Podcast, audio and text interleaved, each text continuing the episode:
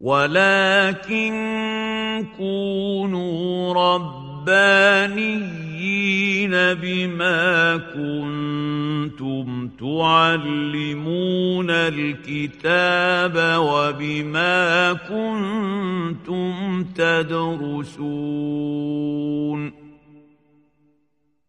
شيخ العمود وأهل العلم أحياء. دورة تزكية النفس بالقرآن. كتاب عظة الناشئين مع الشيخ أنس السلطان. المحاضرة الحادية والثلاثون. وقد انعقدت هذه المحاضرة يوم السبت. بتاريخ الرابع عشر من أكتوبر عام 2017 من الميلاد. الموافق الرابع والعشرين من محرم من عام 1439 من الهجرة بعد صلاة الظهر. بقاعة مؤتمرات مدرسة شيخ العمود بحي العباسية محافظة القاهرة. بسم الله الرحمن الرحيم. الحمد لله رب العالمين والصلاة والسلام على سيدنا رسول الله محمد الصادق الوعد الأمين وعلى آله وصحبه وسلم تسليما كثيرا طيبا مباركا فيه إلى يوم الدين. اللهم لا علم لنا إلا ما علمتنا فعلمنا يا رب ولا فهم لنا إلا ما فهمتنا ففهمنا يا رب. اللهم زدنا من لدنك علما. اللهم آمين. اللهم اغفر لنا ذنوبنا وإسرافنا في أمرنا وثبت على طريق الحق أقدامنا. واجعلنا يا ربنا هداة مهديين غير ضالين ولا مضلين. برحمتك يا أرحم الراحمين. اللهم آمين. ثم أما بعد. أهلا وسهلا بحضراتكم. وحضراتكن طبتم جميعا وطاب ممشاكم وتبوأنا وإياكم بإذن ربنا من الجنة منزلا مصداقا لقول سيدنا رسول الله محمد صلى الله عليه وعلى آله وصحبه وسلم إذ يقول إن الملائكة لتضع أجنحتها لطالب العلم رضاء بما يصنع. فاللهم ارض عنا وأرضنا واجعلنا من عبادك السعداء المقبولين في الدنيا والآخرة. اللهم آمين. هذا هو اللقاء الثاني والثلاثون في إطار قراءتنا ومدرستنا لكتاب عظة الناشئين للشيخ مصطفى الغلييني رحمه الله وهو اللقاء الأخير. ونسأل الله تعالى أن يعلمنا وإياكم فيه ما ينفعنا وأن ينفعنا وإياكم فيه بما علمنا وأن يزيدنا وإياكم من كرمه علما. اللهم آمين. نبدأ اللقاء كعادتنا بقراءة ما تيسر من كتاب ربنا سبحانه وتعالى من أول سورة لقمان. تفضلوا بسم الله. بسم الله الرحمن الرحيم. ألف لام ميم. تلك آيات الكتاب الحكيم. هدى ورحمة للمحسنين. الذين يقيمون الصلاة ويؤتون الزكاة. وهم بالآخرة هم يوقنون. أولئك على هدى من ربهم. وأولئك هم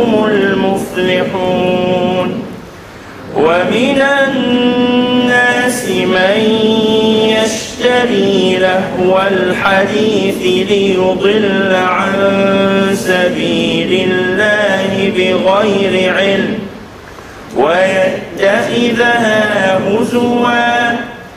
أولئك لهم عذاب مهين. وإذا تتلى عليه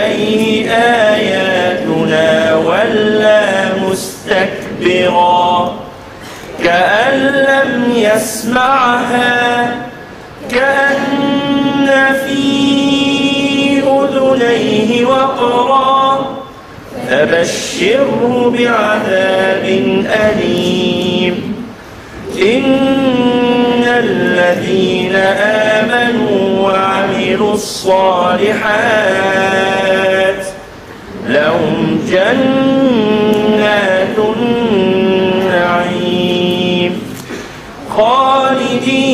فيها وعد الله حقا وهو العزيز الحكيم.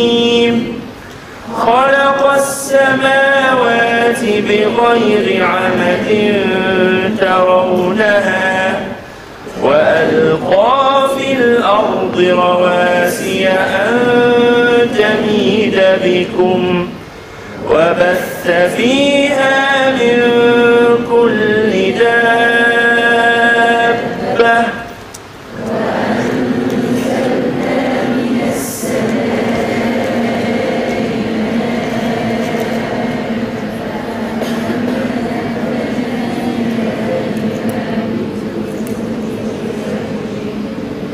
عند القراءة الجماعية كلما جاء موضع مناسب للوقوف نقف.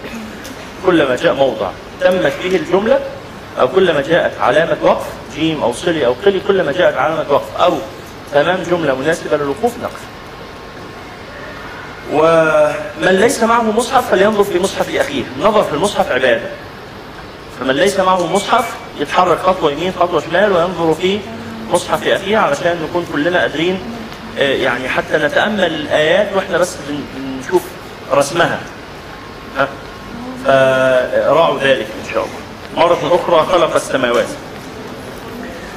خلق السماوات بغير عمد ترونها وألقى في الأرض رواسي أن تميد بكم وبث فيها من كل دابة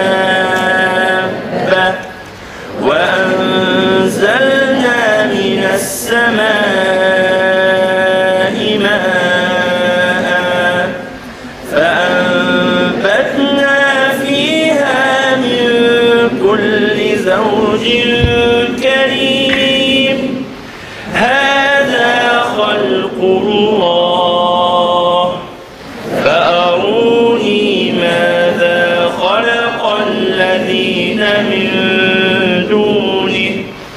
بل الظالمون في ضلال مبين. ولقد آتينا لقمان الحكمة أن اشكر لله. ومن يشكر فإنما يشكر لنفسه. ومن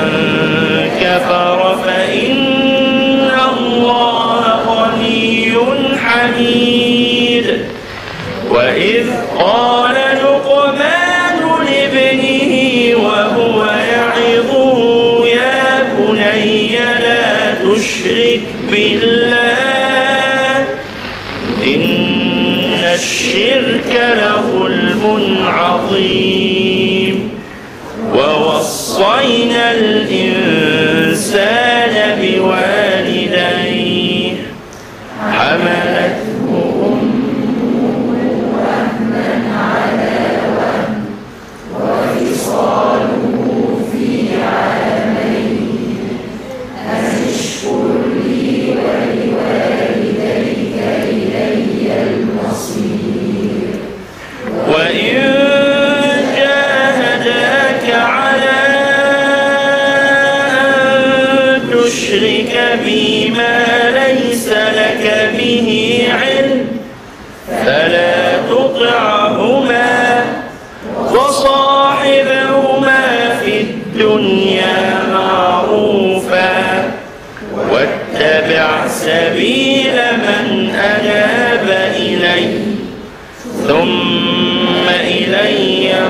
مرجعكم فأنبئكم بما كنتم تعملون. يا بني إنها إن تك مثقال حبة من خردل فتكن في صخرة أو في السماوات أو في الأرض يأت بها الله. إن الله لطيف خبير. يا بني أقم الصلاة وأمر بالمعروف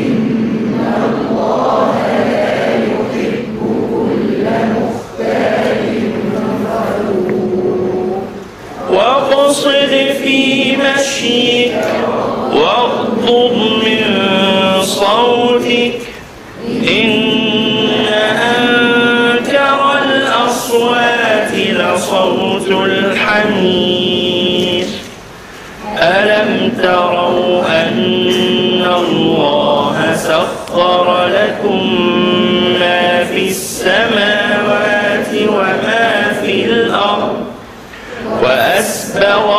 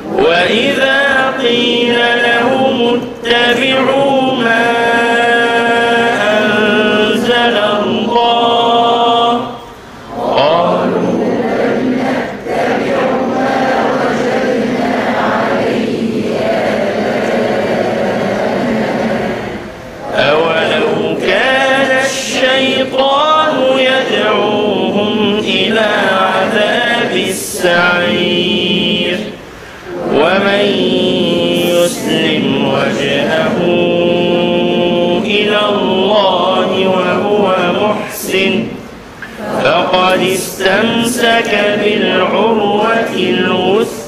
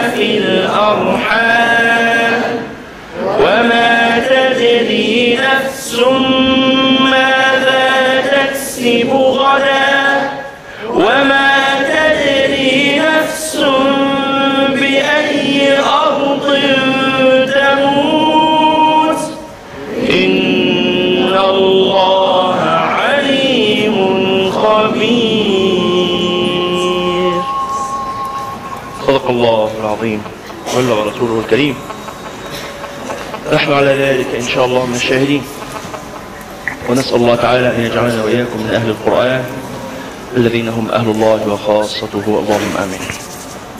الله أكبر الله أكبر الله أكبر الله أكبر. أشهد أن لا إله إلا الله أشهد أن لا إله إلا الله أشهد أن محمد رسول الله أشهد أن محمد رسول الله. حي على الصلاة حي على الصلاة حي على الفلاح حي على الفلاح. الله أكبر الله أكبر. لا إله إلا الله. اللهم رب هذه الدعوة التامة والصلاة القائمة. آت سيدنا محمدا الوسيلة والفضيلة والدرجة العالية الرفيعة وابعثه اللهم المقام المحمود الذي وعدته. وصل اللهم على سيدنا محمد وعلى آله وصحبه وسلم. أساسا ممكن نشغل الجهاز؟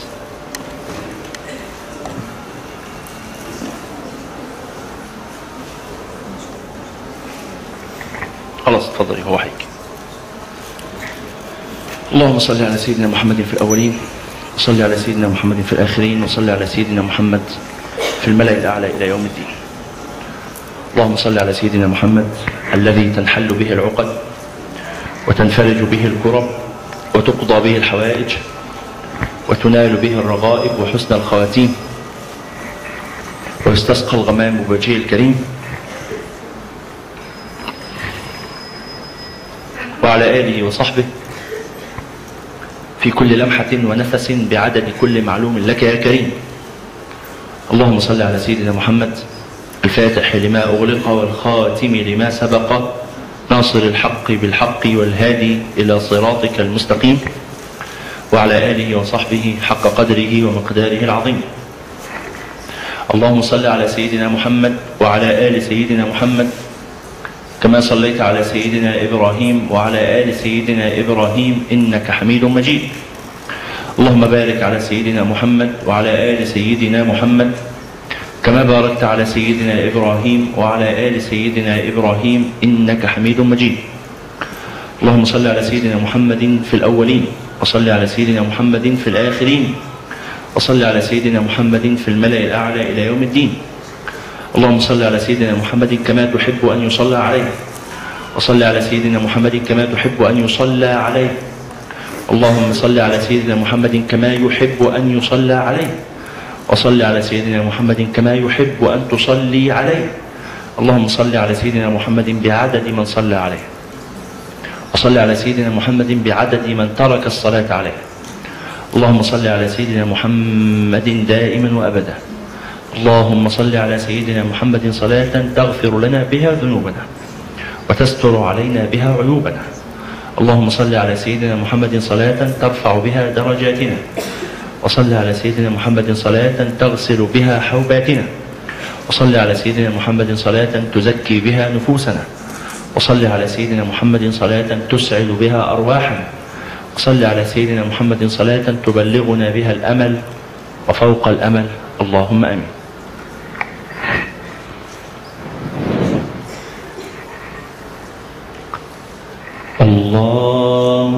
اللهم صل أفضل صلاة على أسعد مخلوقاتك سيدنا محمد وعلى آله وصحبه وسلم عدد معلوماتك ومداد كلماتك كلما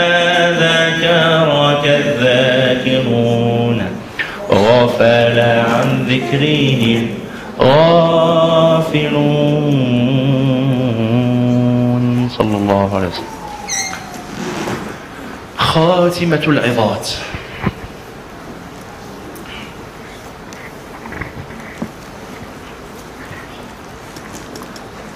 اسمحوا لي.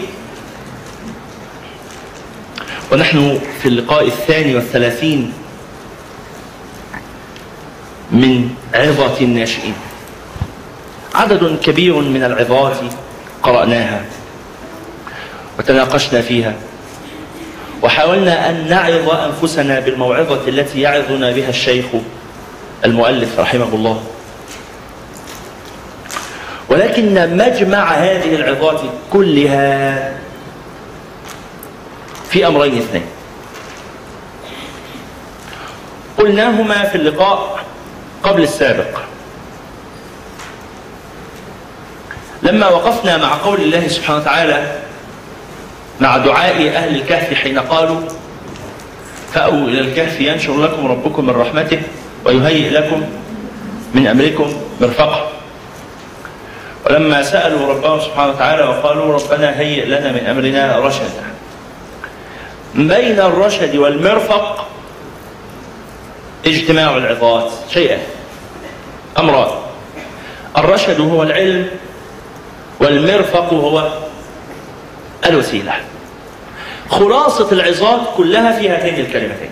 في البداية إحنا آه، علي موجود؟ الإدارة؟ طيب آخر أخت ورا أقرب أخت للباب. اطلب لنا الإدارة اطلب لنا حد من الإدارة. لا خلاص اتفضلي استريح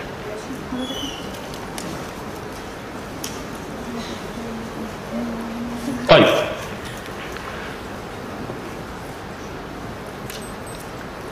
هذين الأمرين. علي لو سمحت ممكن تفصل لنا التكييف شوية؟ في حد بردان؟ مين بردان؟ طيب علي تفصل لنا التكييف لو سمحت شوية صغيرين. ف... في حد بدأ يتغطى يعني بدأ آه... معلش. شكرا يا علي. دوشة قوي يا علي. شكرا. طيب في حد حران؟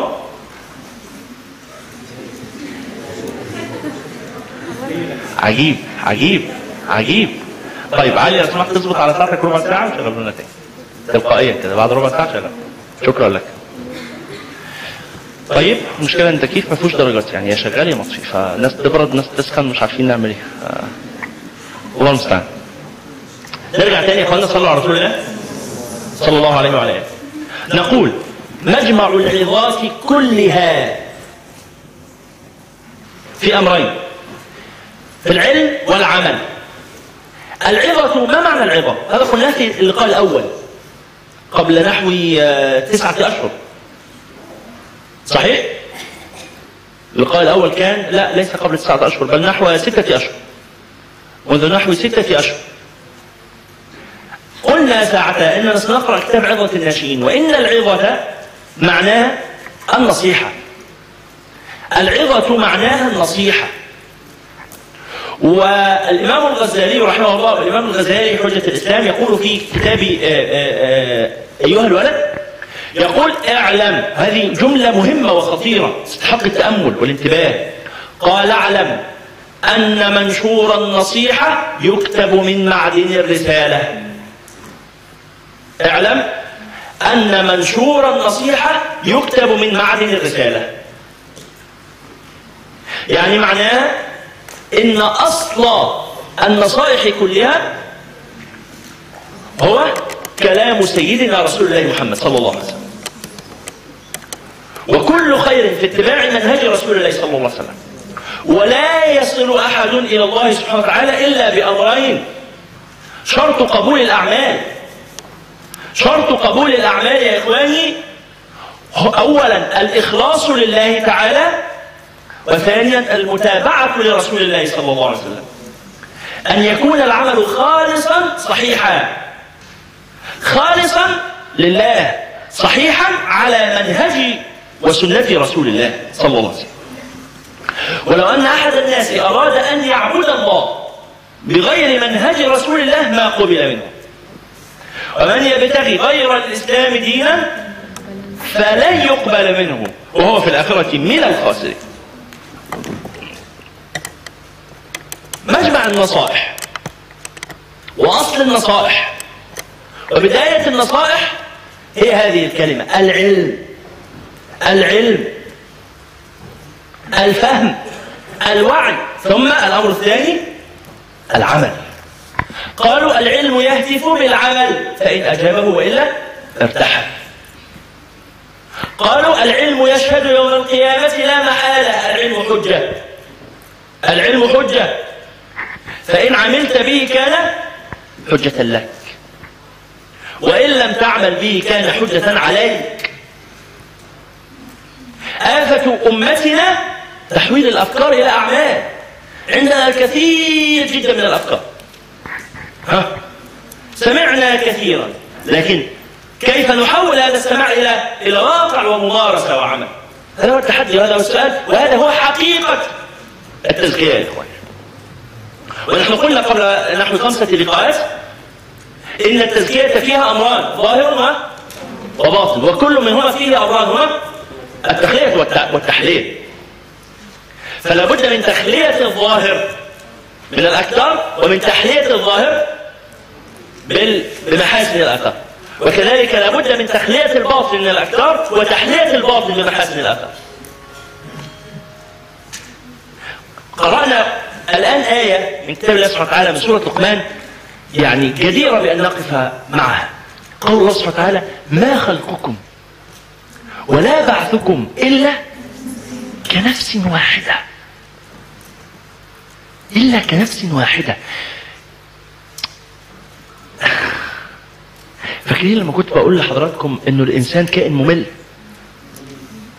والدنيا تافهة؟ ودرس الشتايم ده اللي قعدنا نعمل فيه الكلام ده. مش قصدنا نشتم طبعا قصدنا نوصف الأشياء بحقيقتها. الشاعر يقول عن رسول الله صلى الله عليه وسلم لما صعد في رحلة المعراج قال يرى الممالك من أعلى كما خلقت. تعريج رمل أتاه السيل فانجرده. الممالك والسلاطين وال وال والمؤسسات والمنظمات وكل ده ولا حاجة ولا حاجة حرفيا. أعظم الشركات. عارف المبنى اللي طوله 100 و 50 دور ده. مش في مباني كده؟ وصلوا دلوقتي ل 700 متر و800 متر و1000 متر. مش وصلوا كده؟ ناطحات السحاب ما أعرفش مضايقهم في إيه السحاب فقرروا ينطحوه. إحنا هننطح. كده رزينا خلق الله ونطحناهم نطلع بقى ننطح السحاب. طب ما تكمل نطيحه في خلق الله. لا أنا هطلع أنطح فوق وتحت أبقى شغال إيه؟ على الناحيتين انطح في كل حتة يطلع ينطح السحاب وهذا قول النبي صلى الله عليه وسلم. أن ترى الحفاة العراة العالة الشاء يتنافسون. يتطاولون في البنيان. يتنافسون أيهم يستطيع أن يطيل البنيان أكثر من الآخر. فالسؤال هذه الناطحات كلها أنت إذا رأيت صورة للأرض من خارجها هل ترى في هذه الناطحات؟ هل تذكرون هذه المعلومة الفلكية في مقارنة كتلة البشر مجتمعين بكتلة الأرض تذكرون هذا؟ ولا ما لم نقل هذا هنا؟ هناك معلومة مفاجئة بالنسبة لي صادمة جدا الأرض فيها كم إنسان؟ نحو ستة ونصف مليار قريب من سبعة مليار سبعة بليون إنسان سبعة سبعة آلاف ألف مش كده ولا؟ سبعة آلاف مليون. سبعة آلاف مليون. يعني المليون ده رقم كبير قوي. بصوا حواليكم الزحمة اللي إحنا فيها دي كلها ومش مكملين آه، 400 500 واحد. مليون واحد. سبعة آلاف يعني مليون ده في منه سبعة آلاف. سبعة آلاف مليون. رقم مش طبيعي. لو آلاف إنسان سبعة آلاف مش قادر أقول الرقم. سبعة مليار إنسان دول. لو جمعناهم كلهم وافترضنا إنه متوسط كتلة البني آدم فيهم أو وزن البني آدم فيهم متوسط وزن ال- الإنسان 70 كيلو مثلا. في واحد آه، 150 200 كيلو في حاجات كده وفي ناس 50 كيلو و40 كيلو وحاجات كده فأطفال وبتاع. لو حطينا كل ده على بعضه يطلع لنا متوسط الإنسان 75 70 75 كيلو. لو ضربنا الكلام ده في 7 مليار تخيل إن أنا تحول ال 7 مليار إنسان إلى كتلة واحدة. ركبوا عربية متر واحد يعني مثلا. 7 مليار إنسان ركبوا عربية متر واحد خلاص فإيه؟ التحم وخلاص وساعات بيبقى إيه؟ والله أنت مش ممكن تلاقي على جسمك آه، بقايا أعضاء بشرية لسه إيه؟ ماسكة فيك من ساعة ما كنت في المترو وأنت بتستحمى بقى بتروح وخلاص هو فقدها بيبقى يموت له أعضاء جديدة يعني. نتكافل يعني. الشاهد لو السبعة مليار إنسان دول تحولوا إلى كتلة واحدة. عملنا بيهم كورة كده كورة لحمة من 7 مليار إنسان. وحاولنا إن إحنا نقارن هذه الكتلة بكتلة الأرض بحجم الأرض. تطلع النسبة منهم كام لكام؟ 10% مين قال 10% ها؟ أقل شوية. 2 3 أقل شويتين ثلاثة واحد في المية. أقل شويتين ثلاثة نص في المية. أقل شويتين ثلاثة واحد من عشرة في المية. أقل شويتين ثلاثة أقرب لكم الفكرة شوية؟ مين هنا شاف هرم خوفو؟ على الحقيقة مين راح شاف هرم خوفو؟ مين ما شافوش؟ مين ما راحش هناك قبل كده؟ هبلغ عنكم. هبلغ عنكم. تحبوش مصر؟ تحبوش مصر؟ تحيا مصر. تحيا مصر. تحيا فرنسا برضه. الاثنين مع بعض. الشاهد أكيد اللي ما راحش الهرم بس عارف حجمه يعني يقدر يتخيله من الصور. النسبة إيه؟ بين كتلة البني آدم لو صورنا كده بني آدم جنب الهرم عملنا صورة يظهر فيها الهرم كامل وواقف جنبه جنب الهرم كده بني آدم. البني آدم هيبقى عامل إزاي بالنسبة للهرم؟ نقطة عاملة كده بالنسبة للهرم صح؟ مش هي دي كتلة الإنسان لل... مش هي دي كتلة البشر للأرض. الإنسان اللي واقف جنب الهرم ده ماسك في إيده 14 حبة قمح. 14 آه. 14 حبة قمح لو قارنت ال 14 حبة قمح بكتلة الهرم الهرم الأكبر هتبقى هي هي نسبة كتلة البشر كلهم للأرض. البشر كلهم 14 حبة قمح فوق ظهر الهرم الأكبر. إيه؟ النسبة دي اللي هي تيجي كام لكام؟ إيه؟ ليه مش 15 هم قدروها كده يعني هم حسبوها وطلعت اعمل؟ أنا مش أنا اللي عملتها والله. راجع بقى الأرقام الفلكية دي. zero point zero. طيب أقل بكتير. أقل طبعا. نص من من 100% أقل طبعا. ده ده هيبقى 0.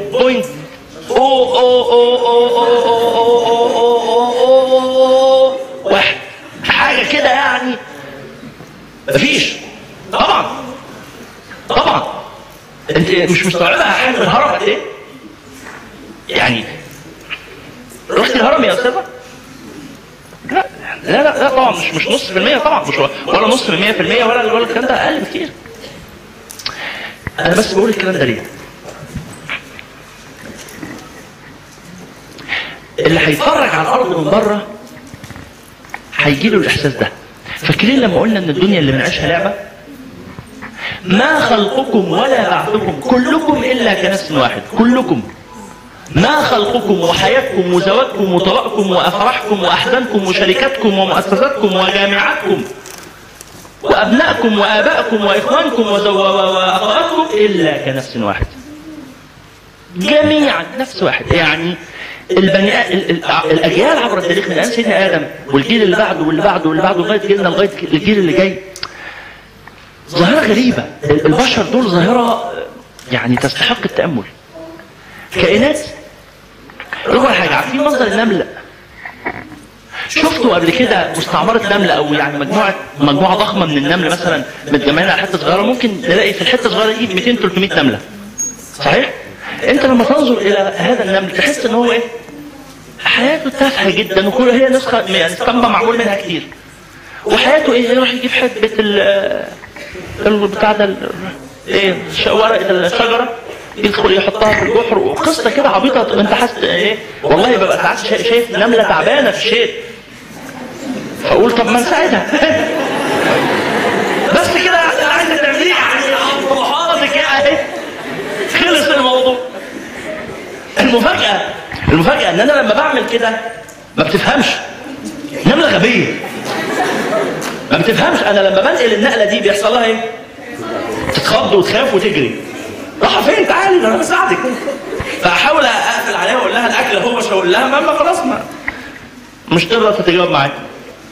تبحث بقى عن أكل جديد. طب ليه؟ ليه التعب؟ ليه التعب ما جبتهولك خلاص يا ماما ادخلي ارتاحي أنا يعني حاسس إن هي يعني تعبانة يا حرام فخففت عليها خلاص تدخل تنام ما ترضاش. البني آدم كل الحياة اللي بيعيشها هي كده. هي كده بكل اللي بيعمله. وعلى فكرة لو جاله حاجة من السماء تساعده مساعدة يعني ينجز له حياته كلها هيتخض ويخاف. يقول لا أنا لازم أنزل برضو إيه؟ يعني عارف عارف شخصية الموظف الحكومي؟ اللي ورث مليار جنيه فبيفضل ينزل الصبح يروح الحكومة برضو يشتغل كاتب. هو حياته بقت كده. ما يعرفش يتخيل شكل تاني للحياة. إحنا كده. البني آدمين كده. البني آدمين كائنات. مش مش حابب أغلط يعني. أصل أهلي برضه وناسي ويعني وأنا واحد منهم. بس كائنات تافهة جدا. تافهة جدا. وكل الحياة اللي بنعيشها لا قيمة لها ألبتة. كل الإنجازات اللي هنعملها بالضرورة هتنهار هي هي لعبة كده يعني إيه حاجة يلا نسلي نفسنا. وخلاص. المفاجأة بالنسبة لي امبارح قريت آه، سؤال خطير. هو أيام النبي صلى الله عليه وسلم آه، أو بلاش النبي عشان ما يبقاش الموضوع ليه بعد ديني. أيام يوليوس قيصر أيام آه، قدماء المصريين كان في اكتئاب. كان في اكتئاب. اكتئاب مرض الاكتئاب مرض اللي إحنا عارفينه ده اللي عندنا يعني أو عند كتير مننا أو يعني أو عند ناس نعرفهم أو كده. مين بيقول إن أيام الفراعنة كان في اكتئاب؟ بمعناه المعاصر كان موجود. ارفع إيده كده. بصوا حواليك عشان تشوفوا النسبة. ماشي؟ شكرا. مين بيقول لأ؟ ده مرض العصر ده مش مكان يعني ده حاجة جديدة عشان ظروفنا وحياتنا وشكل نمط الحياة المعاصر. طيب طيب مين ممتنع عن الإجابة؟ ماشي. طيب مين حالف؟ والله ما هرفع ايدي في أي حاجة. رفعت إيدك أهو. يعني أنت حلفتي ورفعت إيدك ليه كده؟ ليه في ناس بتيجي؟ والله ما مش بص إيدي في جيب. آه في إيدي في جيبي اهي ليه كده؟ ليه ليه قاصدين نعكن على بعض. يعني يعني إيه المنطق؟ ما نشارك يعني ما هو مجهود بسيط شوفوا اهو طلعه والنزل بسيط يعني. الشاهد صلى الله على رسول الله.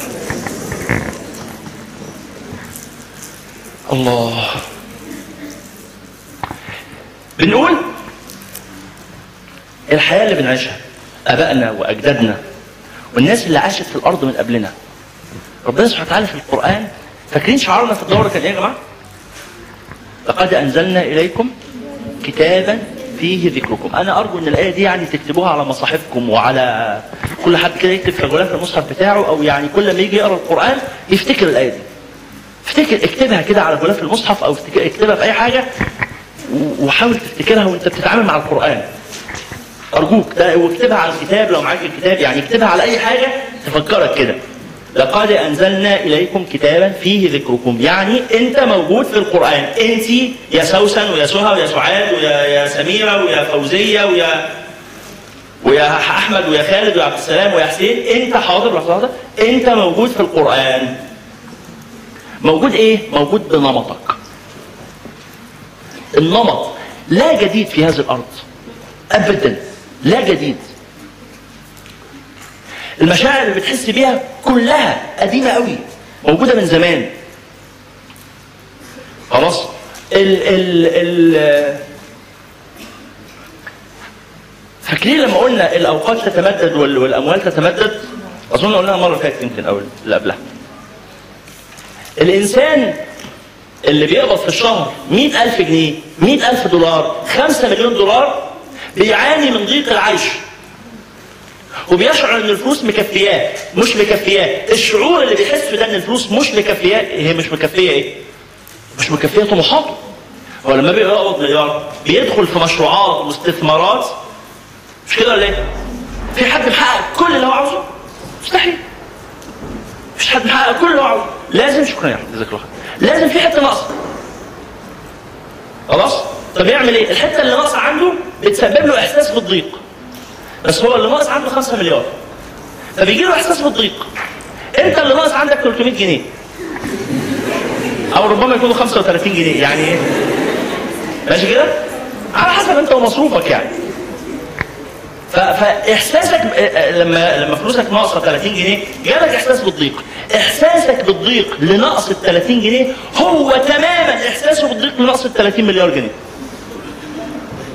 الإحساس فاهمين المعنى ده؟ الإحساس هو هو الأسباب مختلفة فرحة إنسان بإنه جاله 100 جنيه زيادة قريبة من فرحة إنسان بإنه جات له هديه ب 20000 جنيه في واحد لو ادينا له هديه ب 20000 جنيه هيبص لها بصة عاملة إزاي؟ إيه ده؟ مش كده؟ مش في ناس قريب واحد يعني أعرفه بيشتغل في شركة للاثاث حد اشترى ترابيزة سفرة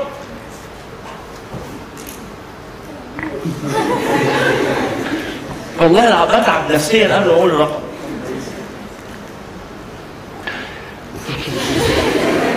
مش قادر والله ما قول- افترضوا بكام؟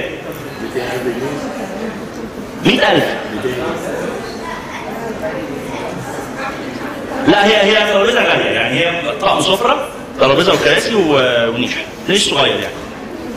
هي الطقم كان غالي. الحقيقة نص مليون. إيه الرقم ده؟ 150 ألف جنيه. من 50 ل 70 بالظبط. هو اشتراها ب 70 ألف يورو.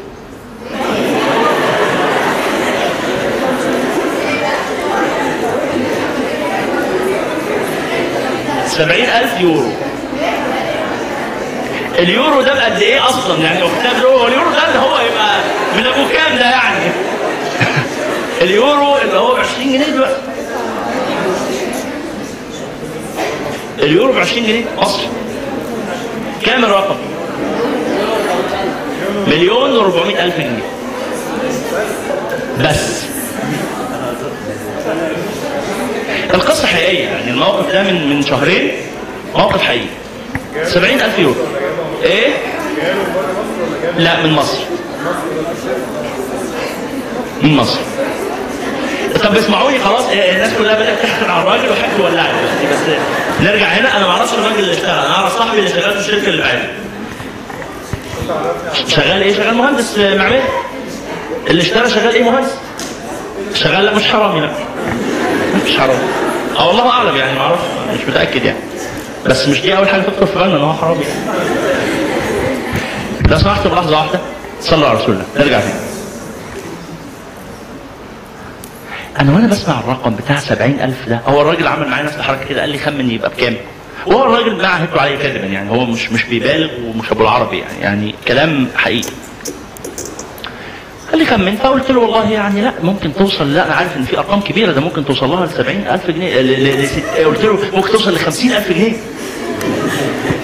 أنا إيه ببالغ بقى؟ ببالغ فأقول له لا لا لا أصل أنا بشوف حاجات غالية قوي الصراحة يعني ضحك زي ما أنتوا بتضحكوا كده. وحسيت نبرة يا جاهل يعني أو يا آه أنا ببالغ أنا بشوف حاجات في المولات وحاجات كده بستغرب من الأرقام. اكتشفت بعدين إنه حتى الأرقام دي لا ال- الحاجات اللي في المولات بقت أغلى من كده أنا مش متابع. فلما قال لي 70000 دولار اتخضيت. يورو قصدي. أنا اسف 70000 يورو. الشخص ده لما بيقعد ياكل عليها. يحصل له إيه؟ هو عادي كده بيقعد على الكرسي كده زي ما أنا بيقعد بجسمه كله كده ولا يعني ولا بيجيب حد يشيله عشان بيعمل إيه ده ليه؟ ليه كده؟ الترابيزة دي بتحط عليها أكل زي اللي إحنا بناكله يعني بغض النظر عن زي يعني بس أصلا أكل في الآخر أكل أنا بياكل إيه يعني؟ بياكل دهب إيه؟ ما فيهاش دهب لا لا خشب كلها خشب كلها خشب كلها خشب بس خشب آه، من نوع معين ومعالج حراري ضد الاحتراق ومطلي بطبقه معينة وحاجات كده. مفيش ذهب خالص ولا في فضة في الموضوع. الشاهد بس لو سمحتوا ارجعوا تاني صلوا على رسول الله. خلاص احقادكم انسوها شوية. يعني البنات اللي مخطوبين ما تحلميش ب بأي حاجة ها؟ إحنا عايزين نستر الموضوع كده لغاية ما يعدي إن شاء الله. إيه الناس غلابة يعني ها؟ لو حد هنا خطيبته موجودة يحاول ينسيها بقى يعني يشربها أي حاجة تنسى الكلام ده. السؤال بس اللي بسأله هو فعلا الشخص ده لما بيقعد على البتاع دي بيحس بإيه؟ عادي. المفاجاه اللي إحنا كلنا عارفينها إن هو عادي. كلنا عارفين الحقيقة دي. كلنا. إحنا ممكن ننبهر بشكلها أو بسعرها أو كده لأول مرة لتاني مرة لخامس مرة بعد شوية نتعود. هنتعود. في موقف قصاده بالظبط. قصاد الموقف ده موقف تاني مع برضه حد أعرفه. امرأة وأنا قلت الموقف ده أكتر من مرة. امرأة كانت ساكنة هي وجوزها وأربعة عيالها في أوضة واحدة جنب المسجد. ما كانش عندهم حمام وكانوا بيدخلوا حمام المسجد. والأوقات اللي المسجد مقفول فيها ما عندهمش حمام. فخلاص مفيش حل. الراجل اللي كان مسؤول عن المسجد قرر إن هو يساعدهم فبنى لهم حمام. حمام متر في متر بالطول الأحمر. حمام بلدي عادي وصلة مية ووصلة صرف بسيطة جدا ما كلفتش 1000 جنيه حمام صغير خالص وملوش باب هي ستارة فقط ويعني جنب المسجد كده في حتة متداريه من المسجد و آه، يعني يبقى خاص بيهم مفتوح 24 ساعة. منظر دموع الست من الفرحة لما اتعمل لهم الحمام ده بتقول والله أنا مش مصدقة نفسي. إحنا بقى عندنا حمام ولوحدنا بتاعنا. ووقت ما عوزت الحمام في أي وقت كده أحتاج الحمام الاقي حمام. يعني مش محتاجة إن أنا أنتظر لما الجامع يفتح مش كده على طول؟ إحساس الست وبكائها وفرحها. ها؟ بإن بقى عندها حمام هي وعيالها. اللي هو حمام إيه؟ والله يا جماعة أظن إن حضراتكم ما تطيقوش يعني إن أنتوا تشوفوه فضلا إن أنتوا تستعملوه. طوب أحمر و... ومفيش خالص يعني. فرحانة وبتبكي من الفرح.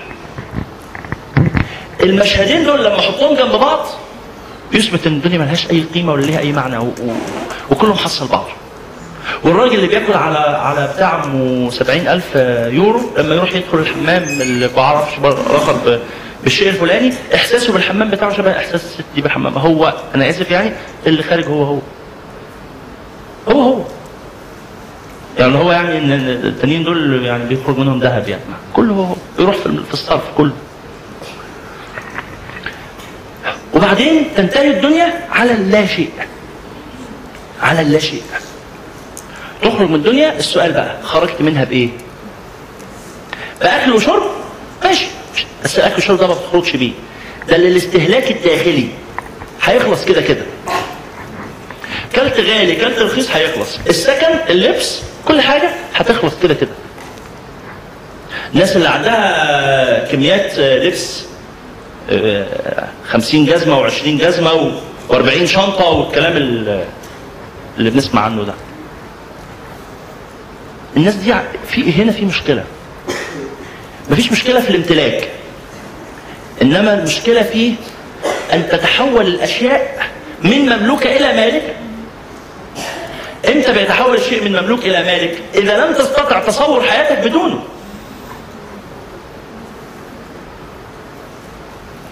هل يستطيع إنسان بعد ما يملك هذا كل هذه الأموال ويكيف نمط حياته بالطريقة دي إنه يرجع تاني يعيش؟ ها؟ بنوعية أكل معينة ونوعية لبس معينة ونوعية حياة معينة؟ هل يقدر؟ إذا يقدر يبقى حر إذا ما يقدرش يبقى عبد على طول كده. والمفاجأة إنه أغلبنا بما فينا يعني المتحدث وأسأل الله السلامة ما نقدرش. لو تخيلت كده إن أنا هعيش في الأوضة أنا ومراتي وعيالي في الأوضة اللي عايشة فيها الست دي لا ما استحملش أنا أموت نفسي. أنا أنا هطقم امراه هطلعها ما استحملهاش أقول لها ارجعي لأهلك. ما أقدرش أقعدها في بيت زي هي هي لما أهلها ادوها لي قالوا إيه؟ هتعيشها في مستوى معين. أقل منه شوية أعلى منه شوية ماشي. لكن انزلها تقعد في في أوضة محاره ولا أوضة طوب أحمر؟ لا. أنا هخجل أصلا. لا ده حتى ده لو افترضنا يعني افتراض كده إن هي إيه؟ ست صالحة وصبوره هتستحملني كتر خيرها. لو افترضنا حتى هذا الافتراض أنا مش هستحملها. هقول لها لا ما أقدرش. النمط ده من الحياة أنا لا اطيقه ليه؟ تحولت تحول الحمام الفرنجي والعربية والتليفون والموبايل وال- والبتاع ده والإنترنت تحولت الحاجات دي لايه؟ الحياة هي هي بتملك أنا ما أعرفش اعيش من غيرها. أنا ما أقدرش أتخيل نمط حياتي من غير تليفون. من غير إنترنت من غير لابتوب من غير عربية من غير ناس ما أقدرش. من غير الناس دول من غير الطريقة دي من غير المجتمع ما أقدرش أتخيل حياتي. مش ممكن. ما أقدرش أعيش الحياة بشكل مختلف. هنا هو ده الحد الفاصل ما بين أن تملك الشيء وأن يملكك الشيء. باختصار يا أخوانا صلوا على رسول الله. صلى الله عليه وسلم. وإحنا بنتكلم النهارده في خاتمة العظات مجمع العظات كلها في الكلمتين دول. في انك تتعلم وتعمل بما تعلم. إنك تتعلم وإنك تحول اللي اتعلمته لأسلوب لواقع لحياة لممارسة. ولما تحوله لممارسة ده مش مجرد أفكار وقناعات ذهنية لا. ده له مصداق في الواقع. له مصداق في الواقع. سيدنا سفيان الثوري كان يقول من شبع بالخبز والملح فقط لم يستعبده أحد. من شبع حد فينا يقدر يشبع؟ عيش وملح يشبع. يعني ياكل لغاية لما ويبقى مستمتع كده بالأكل. لا نطيق. سيدنا عمر بن الخطاب تعرفون قصته؟ كان يأكل يوما بخبز وملح ويوما بخبز وخل. في يوم من الأيام حطوا له إيه؟ ملح وخل مع بعض. فغضب. وقال إذا مان على ثوان واحد هغمس بحاجتين. هغمس بملح وخل الاثنين. إيه إيه الترف ده؟ ما بنقولش إن إحنا نقدر نعيش زي ما كان سيدنا عمر بن الخطاب بيعيش وده مش ملزم لينا. بس هو المعيار هل نملك الأشياء أم تملكنا الأشياء؟ تعالوا نقرأ كلام الشيخ مصطفى الغلايني رحمه الله وبعدين نختم بيه ونصلي بقى على رسول الله صلى الله عليه وسلم. قال خاتمة العظات. السلام عليك أيها الناشئ ورحمة الله وبركاته. ونحن نقول للشيخ وعليكم السلام ورحمة الله وبركاته. يقول وبعد فإن صديقك صاحب العظات يودعك. وداع محب لك. راغب في نجاحك. ويرجو منك ألا تنبذ عظاته ظهريا. ترميش ورا ظهرك كده وتتجاهلها. وكأنها ما حصلتش وعادي وهي دورة وحضرناها. ما تعملش كده يا صاحبي. ما تتعاملش مع الموضوع باعتبار إيه؟ أوقات ظريفة وقضيناها إذا الكلام ده ما تحولش إلى خطوات عملية أثرت أو غيرت أجزاء من مسار حياتك في خلل. في خلل. يرجو منك الا تنبذ عظاته ظهرية فإن روح المطالعه أن تعمل بما تقرأ. وما ضر هذا الشرط إلا ترك العمل بما يعلم. إن الأمة تناديك فليكن جوابها العمل لما يحييها والسعي في إصلاح شؤونها. لماذا تجيب نداء الأمة بأن تعمل لنصرتها قال واعلم أنك لا تحيا حياة طيبة إلا بحياتها أي حياة أمتك. وقوة بأسها واستبحال عمرانها وبسطة سلطانها فاحزم واعمل فإن العمل سعادة الحياة. العمل خاتمة العظات العمل خاتمة العظات الممارسة. خاتمة العظات تحويل الأفكار إلى واقع. خاتمة العظات الخطة العملية للتنفيذ.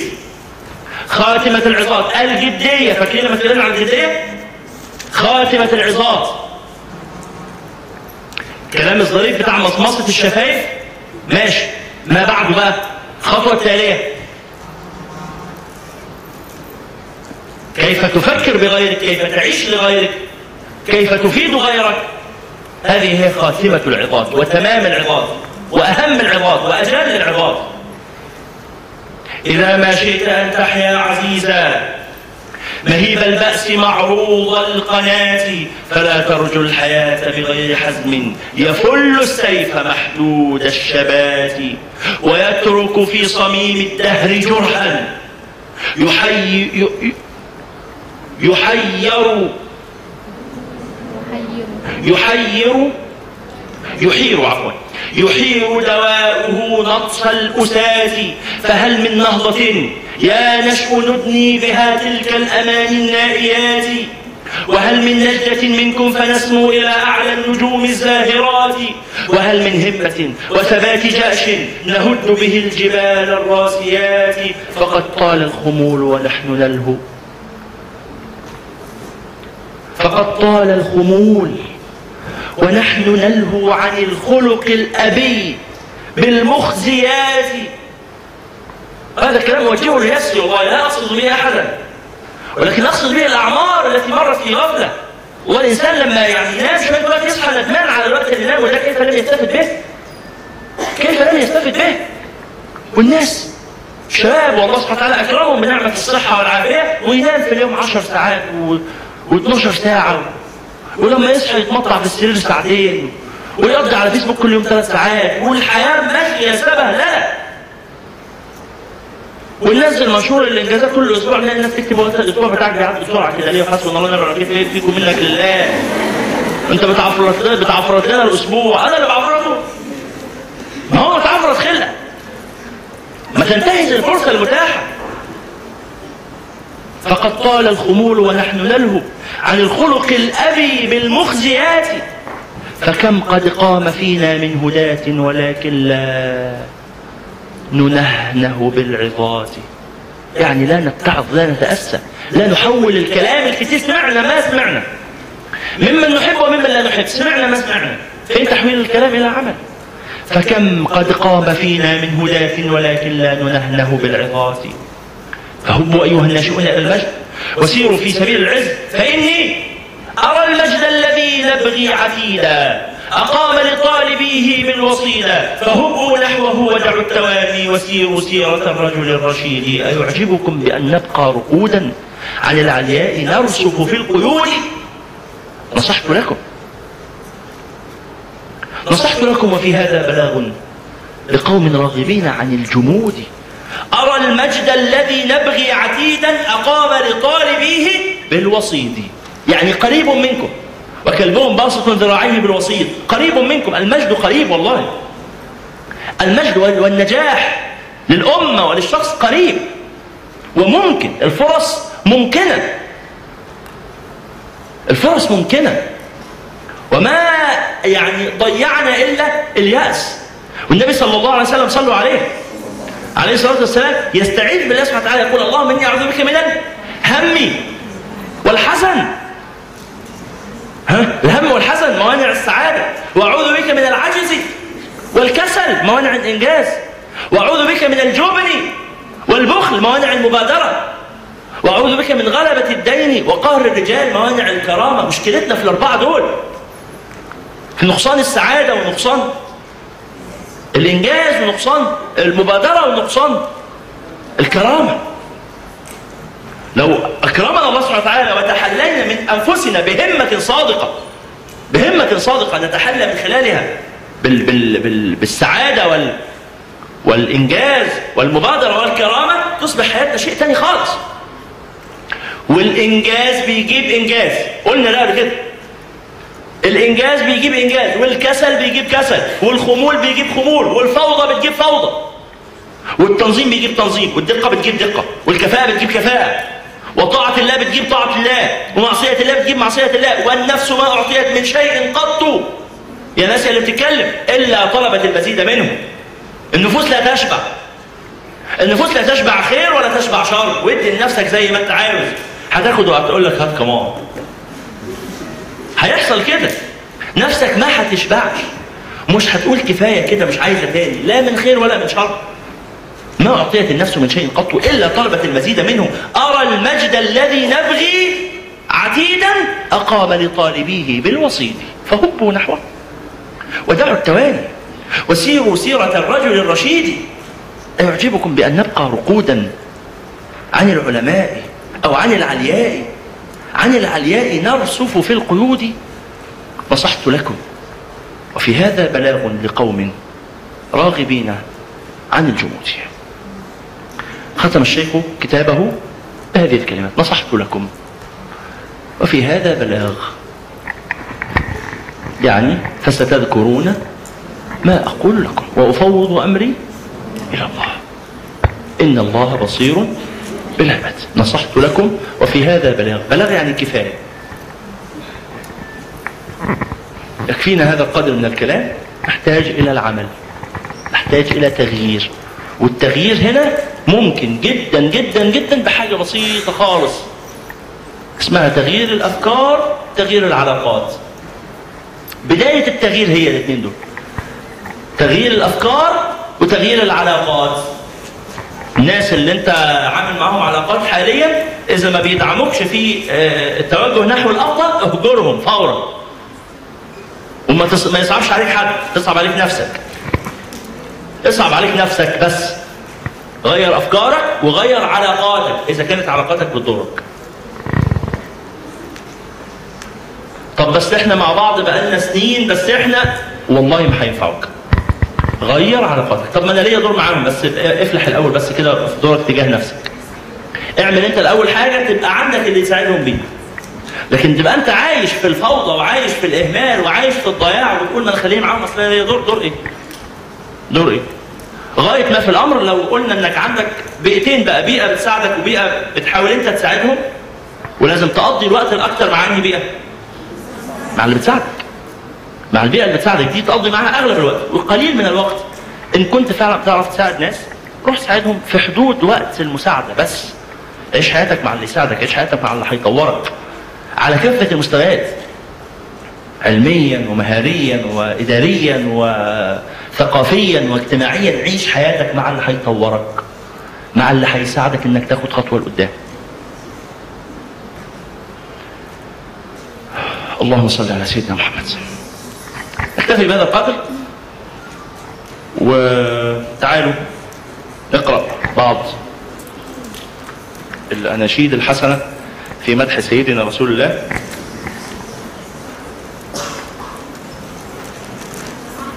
نعم. عفوا. نقفل التكييف.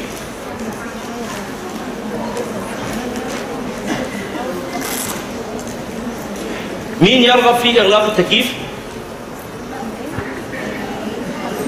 طيب مين بيقول لا؟ أرجوكم إحنا محتاجينه. بصوا حواليكم كده وشوفوا العدد. طيب علي. علي آسفين ليك. 10 دقايق كمان. 10 دقايق من الدفء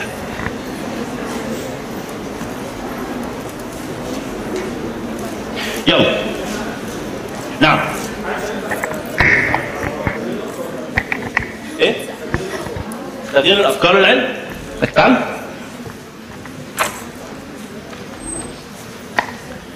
آه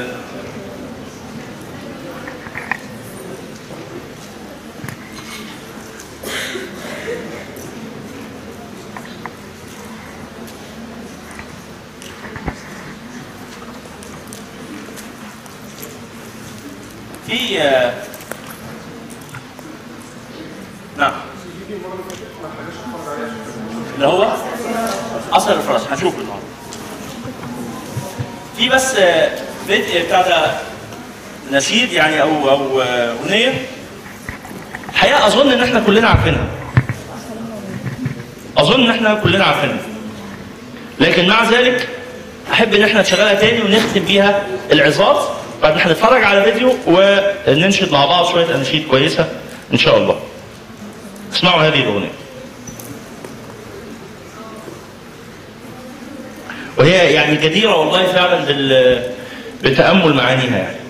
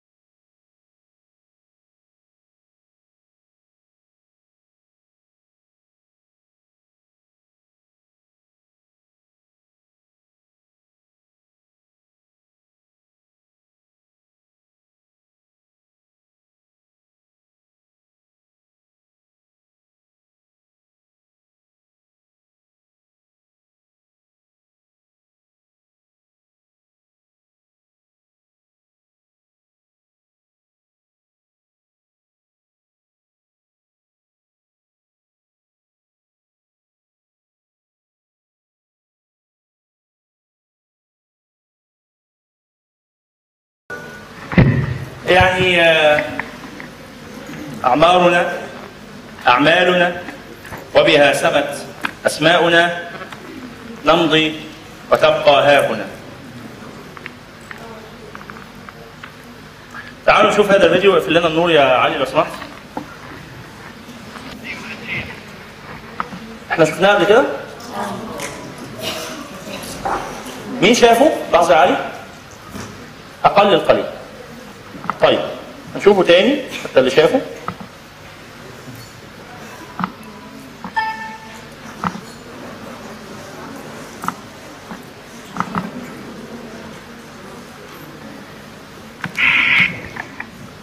هذه الكلمة خلنا كل النور يعني هذه الكلمة لعميد كلية الطب في عمان. الدكتور يحيى الفارسي. بعنوان الطب يتغير والإنسان هو الإنسان. ضيوفنا الكرام اسمحوا لي أن أستقطع دقائق معدودة. من وقتكم الثمين لأوجه كلمات من القلب إلى القلب. إلى شباب هذا الجيل من طلبة الطب والأطباء الجدد. وهي بعنوان الطب يتغير والإنسان هو الإنسان. هل الصوت واضح؟ لا.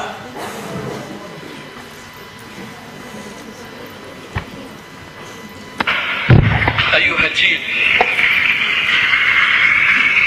أيها الجيل. الطب يتغير ويتغير بسرعة.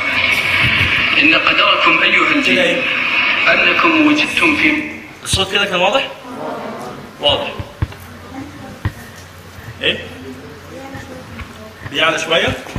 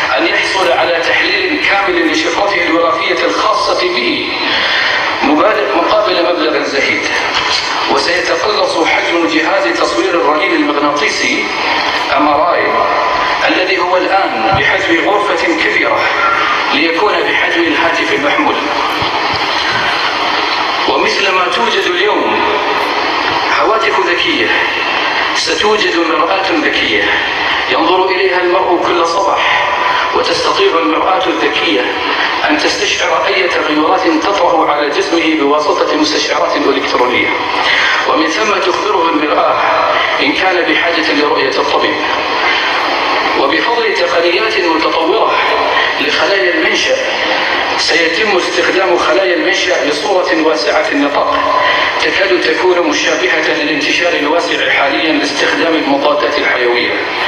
كما يتوقع أن تصبح معالجة أي عضو مختل ممكنة باستخدام خلايا المنشأ بحيث يمكن تخليق أعضاء جديدة يحتاجها جسم الإنسان بكل سهولة. وستختفي كثير من عمليات المناظير كما نعرفها اليوم بفضل تقنيات النانو تكنولوجي سيتقلص حجم الأجهزة التي يراد إدخالها في جسم الإنسان إلى كبسولات مجهرية تقوم بالتقاط الصور ومعالجة مواضع الخلل. أيها الجيل على الرغم من الآفاق الكبيرة المتوقعة من التقنيات الحديثة إلا أنه ستظل هناك أسئلة كثيرة بحاجة إلى إجابة. فيا ترى كم ستكون تكلفة هذه التقنيات؟ وهل ستستطيع كل دول العالم الحصول عليها؟ ويا ترى كم سيكون نصيب الفقراء والمساكين في أنحاء المعمورة من هذه التقنيات؟ وما هي التعقيدات الأخلاقية التي ستفرضها التقنيات الحديثة على الثقافات البشرية؟ وكيف سيمكن التعايش منها؟ وكيف سيكون التعايش معها؟ أيها الجيل الطب يتغير. ولكن الإنسان هو الإنسان. أيها الجيل إن قدركم أنكم تتعاملون مع أكرم وأعقد كائن على ظهر هذا الكوكب. يخبرنا الفيزيائيون أنه لو حسبنا عدد حبات الرمال المنثورة على شطآن هذا الكوكب فإننا سنحصل على رقم فلكي هائل ولا شك. ثم إنهم يخبروننا أننا لو حسبنا عدد النجوم الموجودة في الكون لوجدناها أكثر من عدد حبات الرمال عدد, حب عدد النجوم الموجودة في الكون هو أكثر من عدد حبات الرمال ولو حاولنا حساب الترابطات العصبية الموجودة على سطح خلية عصبية واحدة في الدماغ البشري أوليغودندروسايت لوجدناها أكثر من عدد النجوم. والتي بدورها هي أكثر من عدد الرمال.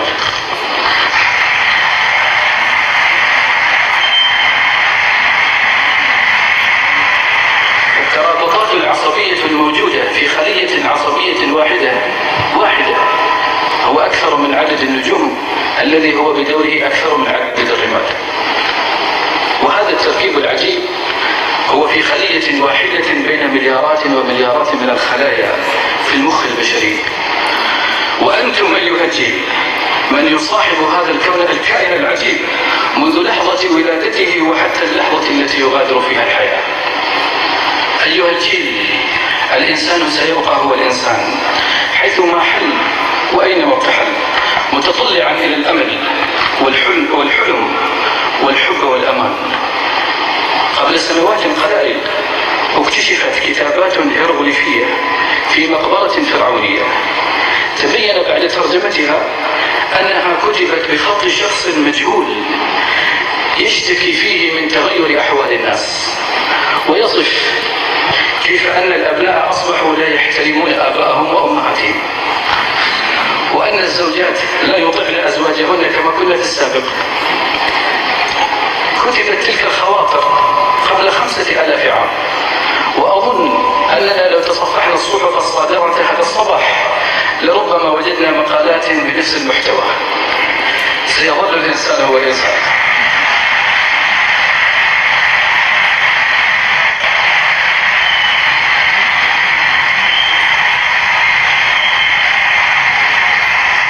أيها الجيل إن الشمس التي أشرقت عليكم هذا الصباح هي نفس الشمس التي كانت تشرق على آدم.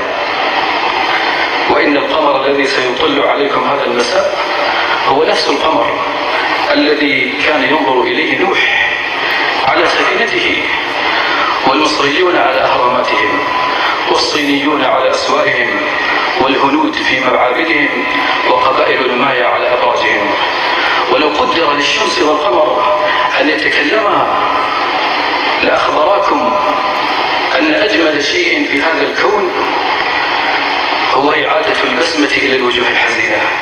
وهذه هي مهنتكم الشريفة النبيلة.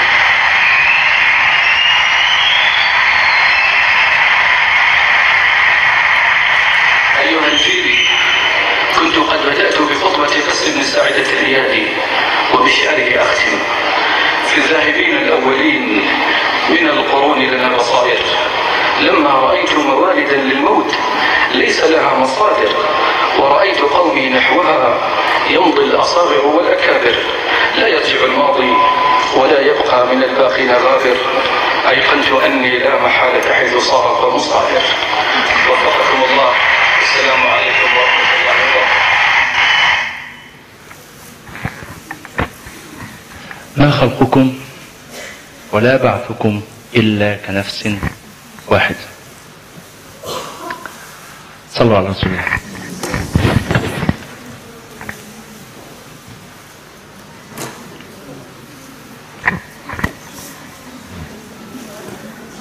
تعالوا نقول هذا النشيد الجميل.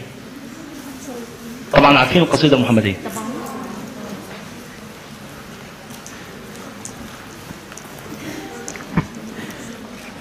تعرفون هل حقا تشتاق إليه؟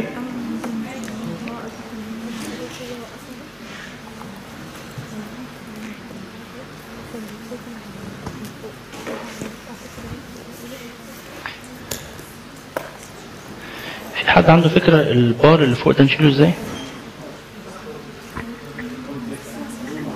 إيه؟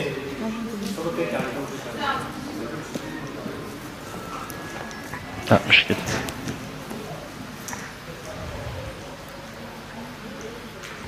دبل كليك على إيه؟ أنا عايز أشيل ده.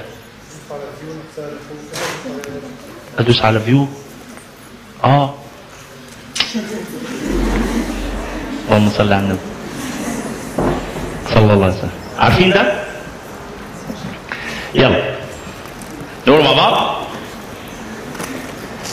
هل حقا تشتاق إليه؟ ترجو أن تسقى بيديه. أرغم أنف الظلم وقلها. هل صليت اليوم عليه؟ هل حقا؟ ترجو أن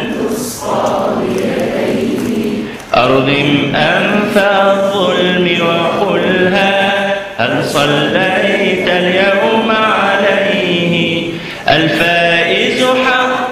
من صلى والخاسر من عنه تخلى. مت يا مبغض أحمد غلا قد صلينا اليوم عليه. هل حقا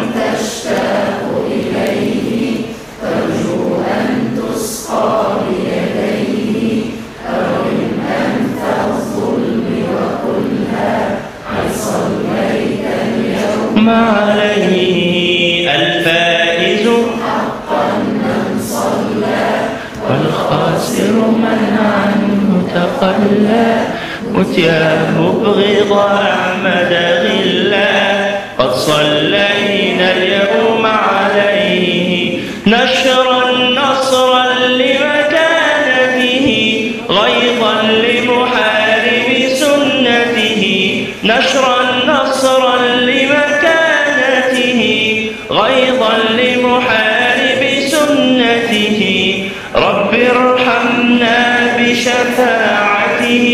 قولوا صلى الله عليه. هل حقا ترجو أن أرغم أنف الظلم وقلها هل صليت اليوم عليه؟ صلى الله عليه وسلم. صلى الله عليه وسلم.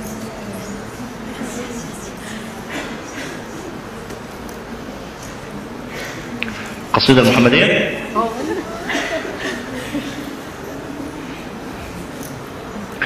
بسم الله الرحمن الرحيم. إن الله ملائكته يصلون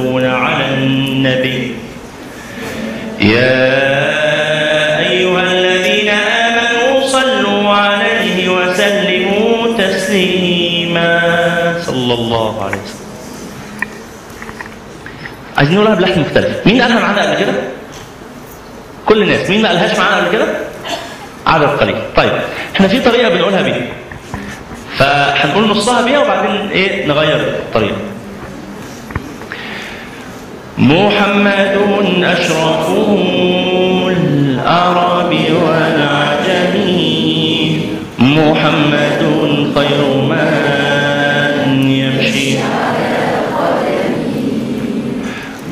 محمد باسط المعروف جامعه. محمد صاحب الإحسان والكرم. محمد تاج رؤوس الله قاطبة محمد صادق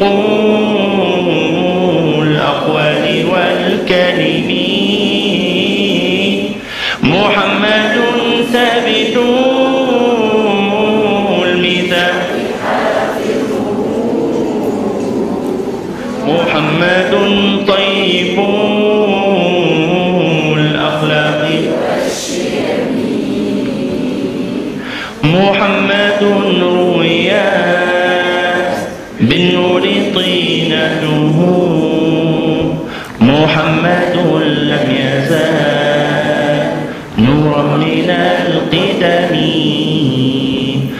محمد حكيم بالعدل ذو شرف. محمد معدن الإنعام والحكم. محمد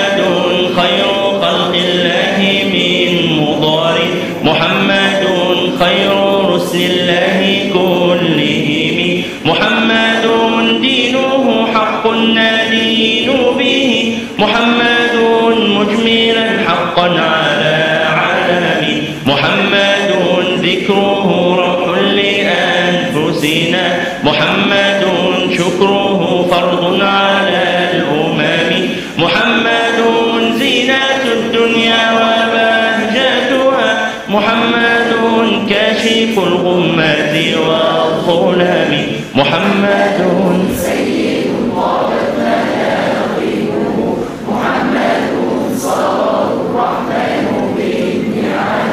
محمد صفوة الباري وخيرته محمد طاهر من سائر التهم. محمد ضاحك للضيف مكرمه. محمد جاره والله لا يضام محمد طابت الدنيا ببعثته محمد جاء بالآيات والحكم.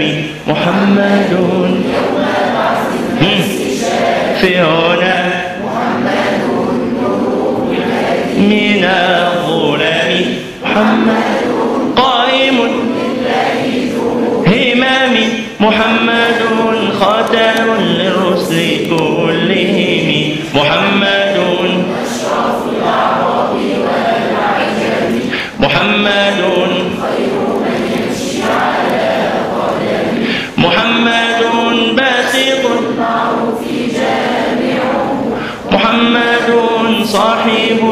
الإحسان والكرم. صلى الله عليه وعلى آله وصحبه وسلم. الله الله الله تعرفون يا من صليت ليلة؟ تعرفون؟ من يعرفها يرفع يده؟ آه طيب الأغلب لا يعرفها فهذه لابد أن نسمعها أولا لابد أن نسمعها أولا حتى نعرف كيف تقرأ فنسمعها ثم نقرأها جميلة جدا جدا. في مدح سيدنا رسول الله صلى الله عليه وسلم. نكتب هنا يا من سريت.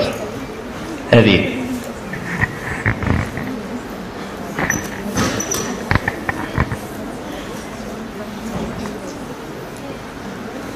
الله الله. صلوا على رسول الله.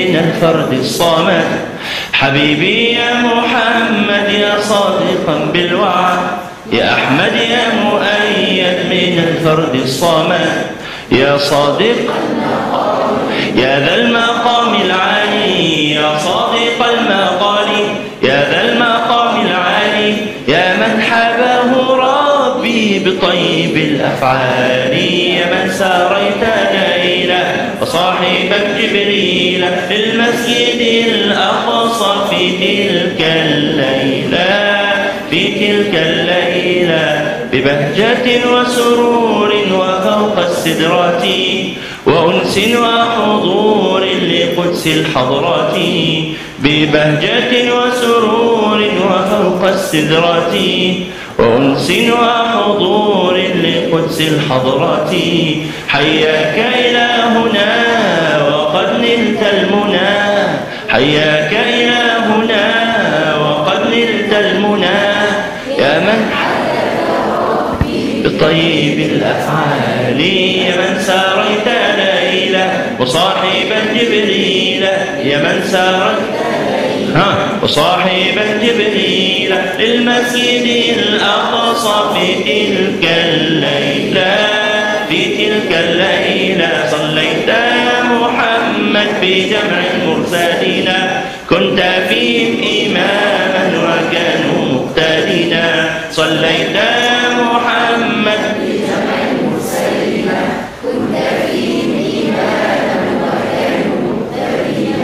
ثم بعد الصلاة سرت للسماوات ثم بعد الصلاة سرت للسماوات فوق ظهر البراق لرب العالمين يا من ساريت ليلا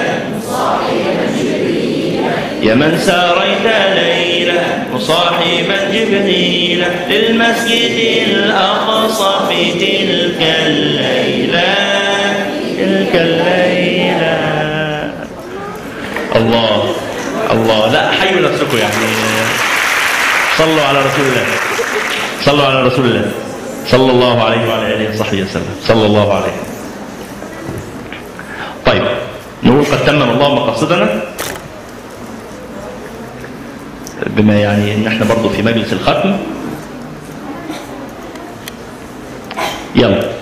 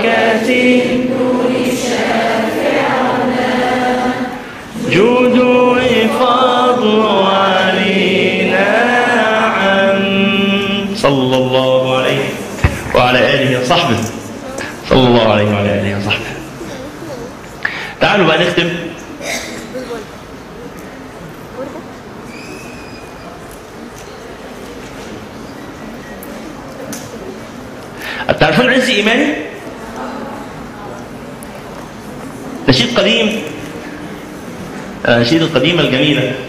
من يعرفه؟ آه. طيب يلا بينا. بس نشيد صعب.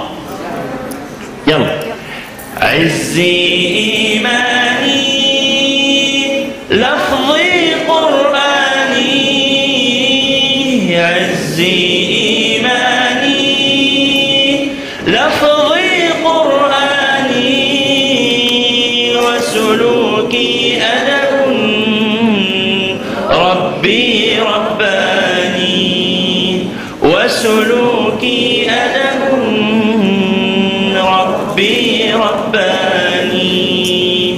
عزي ماني. لفظي قرآني. عزي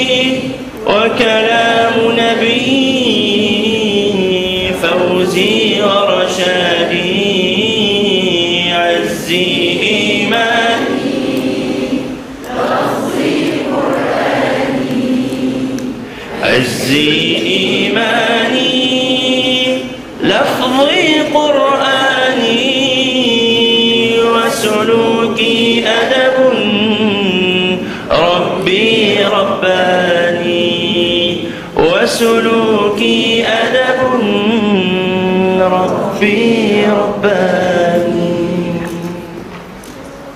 بارك الله فيكم. باقي على صلاة العصر ساعة وعشر دقايق فإحنا هنقول النشيد ال- على صلاة المغرب عفوا. هنقول النشيد ده يبقى آخر حاجة نختم بيها ونخرج ندرك العصر إن شاء الله.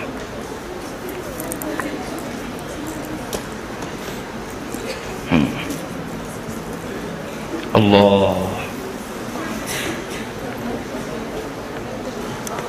هذا هو.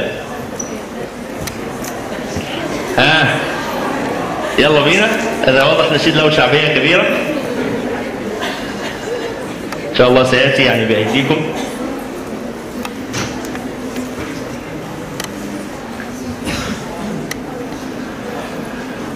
صلوا على رسول الله. صلى الله عليه وسلم. بعد هذا النشيد سنقرأ سورة الفاتحة والمعوذتين والإخلاص ونختم بالقرآن كما بدأنا به إن شاء الله.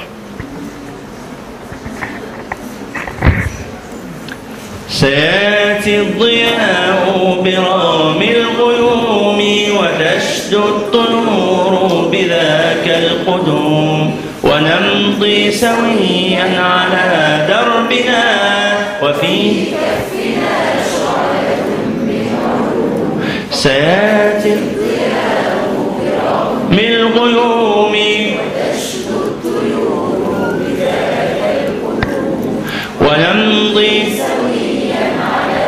دربنا وفيه فقرآننا ذلك وتفسيره ساطع كالنجوم وفي روحنا سنة إيعات علم يدوم سياتي الضياء سياتي الضياء. سياتي الضياء برام الغيوم سياتي برام الغيوم وتشد الطيور بذاك القدوم ونمضي دربنا وفي كفنا شعلة من علوم وتوح المسلمين. به قد قهرنا عهيدا ظلوم فلا عصبة تستبيح الحياة. وتجعل منها دماء اللحوم. سيأتي الضياء سيأتي الضياء سيأتي الضياء برام الغيوم. سيأتي من الغيوم. وتشدد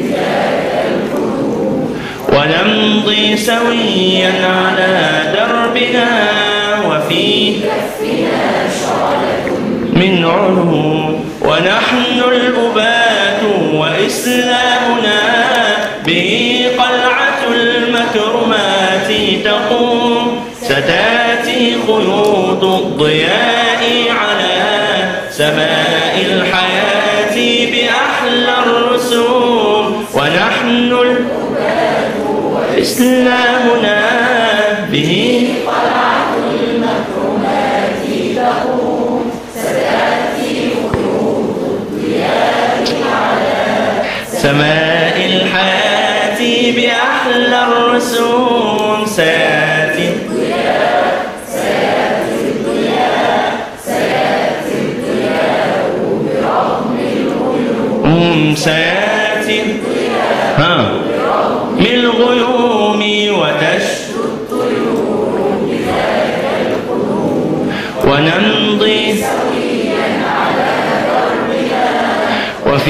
كفنا شعنة ونرحل في موكب الفاتحين وفوق الركاب الطيور تحوم. فإن جاءنا الموت لسنا.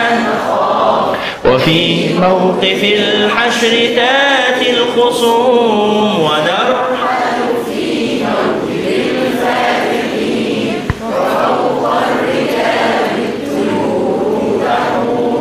فإن جاءنا الموت لسنا نخاف وفي موقف الحشر تاتي الخصوم. سياتي سياتي الضياء سياتي الضياء برغم الغيوم سياتي الضياء برغم الغيوم وتشدو الطيور بذاك القدوم. ونمضي سويا على دربنا وفي كفنا شعلة من علوم إن شاء الله. إن شاء الله. صلوا على رسول الله. صلوا على من به سدنا على فصيح كذا أعجم. اللهم صل. صلاة على كسيدنا وعلى آله وصحبه وسلم معلوماتك ومداد كلماتك.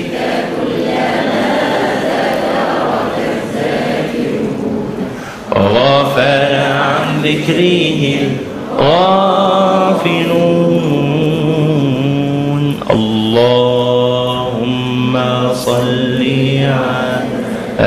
سيدنا محمد النبي الأمي وعلى آله وصحبه وسلم. صلى الله عليه وعلى آله وصحبه وسلم. نقرأ سورة الإخلاص والفلق والناس ثم سورة الفاتحة. بسم الله الرحمن الرحيم. قل هو الله أحد. الله الصمد. لم يلد ولم يولد. ولم يكن له كفوا أحد. بسم الله الرحمن الرحيم.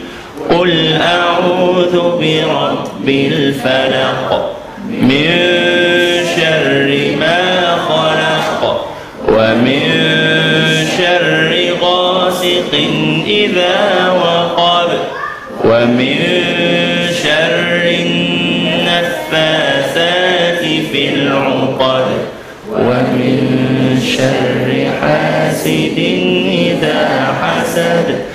بسم قل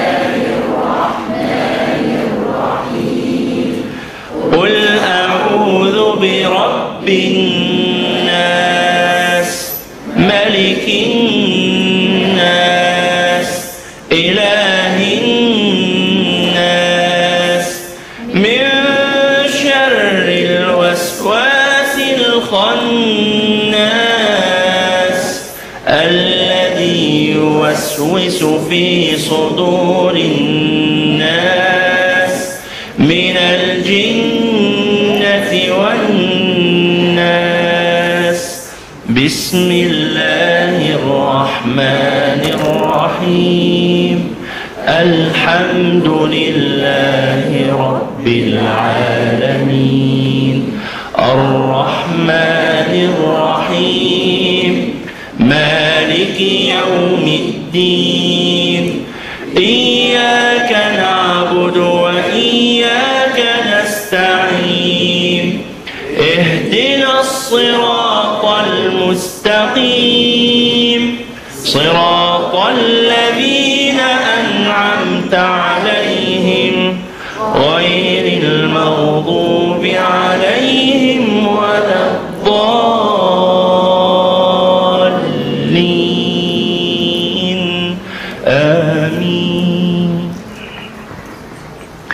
اللهم صل على سيدنا محمد وعلى آل سيدنا محمد كما صليت على سيدنا إبراهيم وعلى سيدنا إبراهيم إنك حميد مجيد. بارك الله فيكم ورضي الله عنكم. إن شاء الله السبت اللي جاي خلاص مفيش آه، مفيش محاضرات. لعلنا إن شاء الله نعقد دورة جديدة في سلسلة تزكية نسل القرآن مع كتاب آخر ورحلة جديدة تماما ربما يعلن عنها إن شاء الله خلال هذا الأسبوع.